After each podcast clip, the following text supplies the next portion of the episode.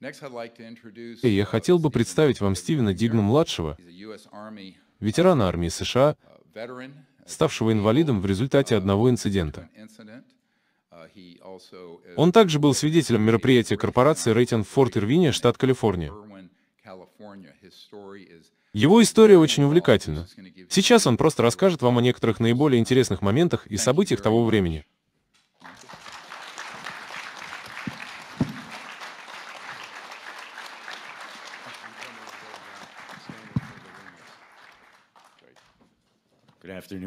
Всем добрый день. Я сейчас опущу глаза и прочитаю вот это. У меня черепно-мозговая травма, так что из-за нее у меня возникают проблемы. Приношу свои извинения. Меня зовут Стивен Майкл Дигна-младший. Ниже следующие показания являются правдивыми и точными, насколько это возможно в настоящее время, и я готов дать эти показания под присягой перед Сенатом и Конгрессом. Я бывший сержант армии Соединенных Штатов Америки. Я начал действительную военную службу в 1999 году и прослужил до 2002 года. Я был направлен в учебный центр армии США W4J9 Alpha Alpha, Форт Ирвин, штат Калифорния. Расположенный в пустыне Мохаве, внутри долины смерти, недалеко от Барсту, штат Калифорния, я был назначен в группу компании «Альфа», инженерное подразделение с живым огнем компьютерной системы. Для гражданских лиц это управление операциями с живым огнем. Я выступал в качестве связующего звена между оперативной группой, специалистами по планированию разведки, наземной группой, военно-воздушными силами и программами «Звездных войн». В июле 2001 года я наблюдал за тренировкой стрельбы в Лайвеле со смотровой площадки примерно на высоте трех этажей от пола пустыни. Я увидел вдалеке, примерно в 200 футах от земли, летательный аппарат размером примерно 172 фута в поперечнике,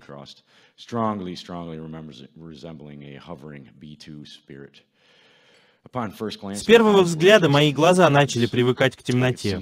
Я смог разглядеть семь огоньков в форме буквы V. После этого я закрыл глаза примерно на 30 секунд, чтобы дать им возможность отрегулировать условия освещения. У нас по всему бункеру горели красные лампочки в связи с текущими учениями по ведению боевых стрельб. На полигоне было жарко. Это означает, что ведутся выстрелы и жизни людей постоянно находятся под угрозой. Наша беседа была прервана очень-очень зловещим звонком. По сети поступило сообщение о прекращении огня, прекращении огня, прекращении огня. Оно поступило от одного из наших диспетчеров-наблюдателей на Земле. Там насчитывается около 2027 команд, которые поддерживали жизнь солдатам и обучали их. Как только мои глаза привыкли к темноте, я смог разглядеть общие очертания корабля. Там присутствовали двое мужчин из компании Рейтиан. Я достал свои очки ночного видения, чтобы получше рассмотреть корабль. Мне показалось, что он излучает семь огней вдоль своих крыльев и подбрюшья. Я заметил еще один небольшой летательный аппарат, ориентированный с правой стороны и находящийся на той же высоте, что и первый летательный аппарат, примерно в 75 футах. В 100 ярдах справа от него. Второй летательный аппарат был угольно черным V-образной формы, направленным в сторону первого летательного аппарата. У этого летательного аппарата были равномерно соединенные прямоугольные секции, образующие корпус. На этом летательном аппарате была установлена стойка карданного подвеса, которая располагалась в нижней части судна. Там было примерно от 5 до 6 голографических огней. Голографические излучающие огни были направлены прямо на первый летательный аппарат. Я сделал такое предположение из-за того, что они отображали странный цвет в моих защитных очках М. Любой, кто знаком с 2000 чем знает, что они не излучают цвета. Они дают вам зеленый, серый и черный цвет. Я видел цвета в своих очках ночного видения. Это было ненормально. И у меня возникло предположение, что, возможно, это была голограмма, проецируемая с другого корабля. Я не могу это подтвердить. Однако именно такова была моя оценка в то время и мои подозрения в то время. Я хотел бросить в него бейсбольный мяч, просто чтобы посмотреть, будет ли он осязаемым и прочным. Второй корабль был черного цвета, как смоль, V-образной формы. Летательный аппарат и стойка карданного подвеса были выдвинуты из нижней части летательного аппарата и располагались примерно на пяти или шести огнях. Один из двух мужчин, находившихся на смотровой площадке компании Рейтиан, заметил, что у меня были очки ночного видения. Он перестал весело болтать. Они вели себя довольно непринужденно. Они уже видели это раньше. Для них в этом не было ничего ненормального. Он посмотрел на меня очень-очень суровым взглядом, полным неодобрения и гнева, в этот момент они оба спокойно вошли внутрь, возможно, немного разозлившись, и мне показалось, что я переступил черту дозволенного. Я еще раз взглянул на них в свои очки ночного видения. Причина, по которой об этом событии не было сообщено, заключалась в том, что оно не было неопознанным. Я собираюсь очень четко повторить это перед камерами видеонаблюдения. Этот летательный аппарат не был неопознанным. Вот это было запечатлено на наших птицах. И обращаясь к диспетчеру-наблюдателю, они сообщили об этом на полигоне. Я не собираюсь разглашать его позывные. Вас понял? Смотрите в оба. Руки наготове для подтверждения. Это наша птичка, но ей не нужен ветер, чтобы подняться в воздух. Она парила неподвижно в воздухе.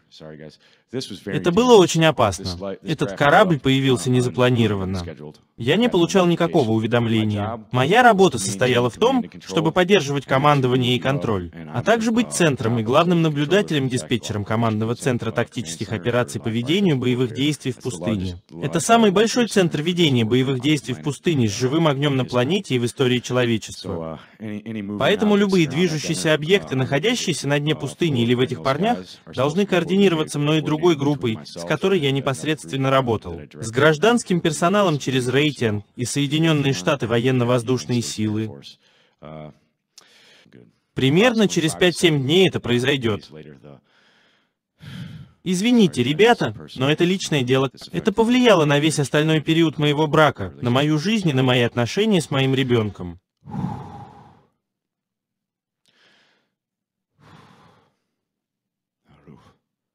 Примерно через 5-7 дней после этого на Форт Оуэн Роуд произошел следующий инцидент. Это единственная дорога, ведущая на базу во время уикенда после шоу.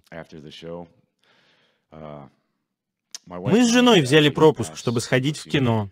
Мы пропустили второй фильм или половину его просмотра. Я действительно устал, только что вернулся с полигона. Я работал в течение 78 часов без какого-либо облегчения. Мы миновали высохшее русло озера с правой стороны. У меня есть точная информация, которая уже передана в соответствующие органы власти. Спасибо вам, доктору Гриру и всей его команде. Люди, находящиеся там, пожалуйста, приготовьтесь заявить, это моя собственная история. Это реальная история. И не забывайте об этом, пожалуйста. Все это происходит по-настоящему. Это невозможно выдумать. И я могу назвать вам точное местоположение этого места. Я могу отвезти доктора Грира и всех членов командного состава, всех присутствующих там в бункер. Итак, мы проехали мимо высохшего русла озера с правой стороны. В зеркале заднего вида со стороны водителя мне в глаза ударил мощный белый свет. Я увидел яркий белый свет, вырвавшийся из каньона, из которого я только что выехал. Я оглянулся через левое плечо и увидел молниеносный огонек, который пронесся по изгибам этого поворота, точно повторяя мой маршрут и точно такую же скорость, какая у меня была.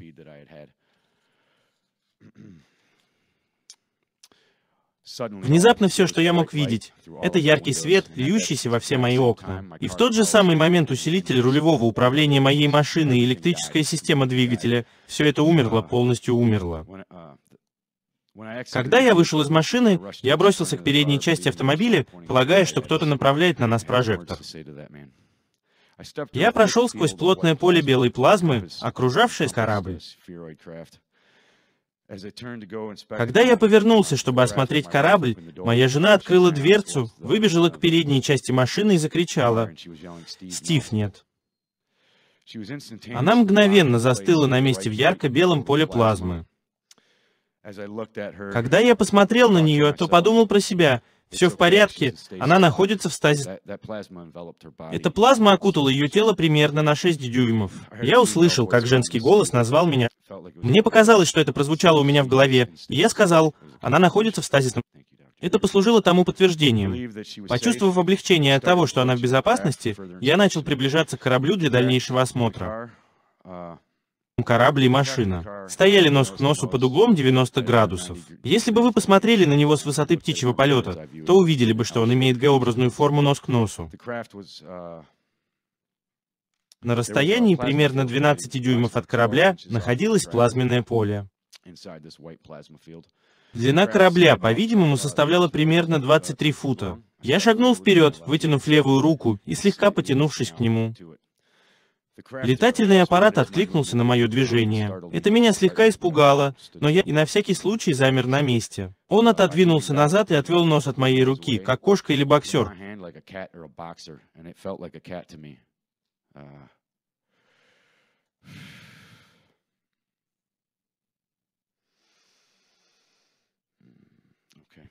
Снаружи он выглядел как полированный почерневший оникс.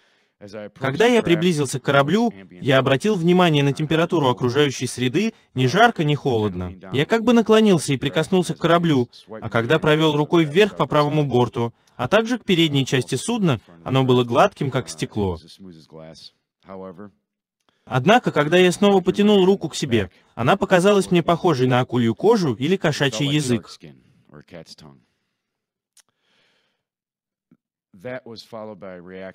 За этим последовала некая реакция. Реакция последовала за моей рукой и за тем, как я это сделал. О, вот здесь что-то немного не так. Так что мне придется проделать это своими руками, просто для того, чтобы описать это для вас. Как вы можете видеть здесь на картинке, я положил руку на поделку вот так и как бы наклонил голову вперед. Я не могу сделать это здесь из-за микрофона, но мне захотелось провести рукой вверх и посмотреть на нее так, словно я строгаю кусок дерева.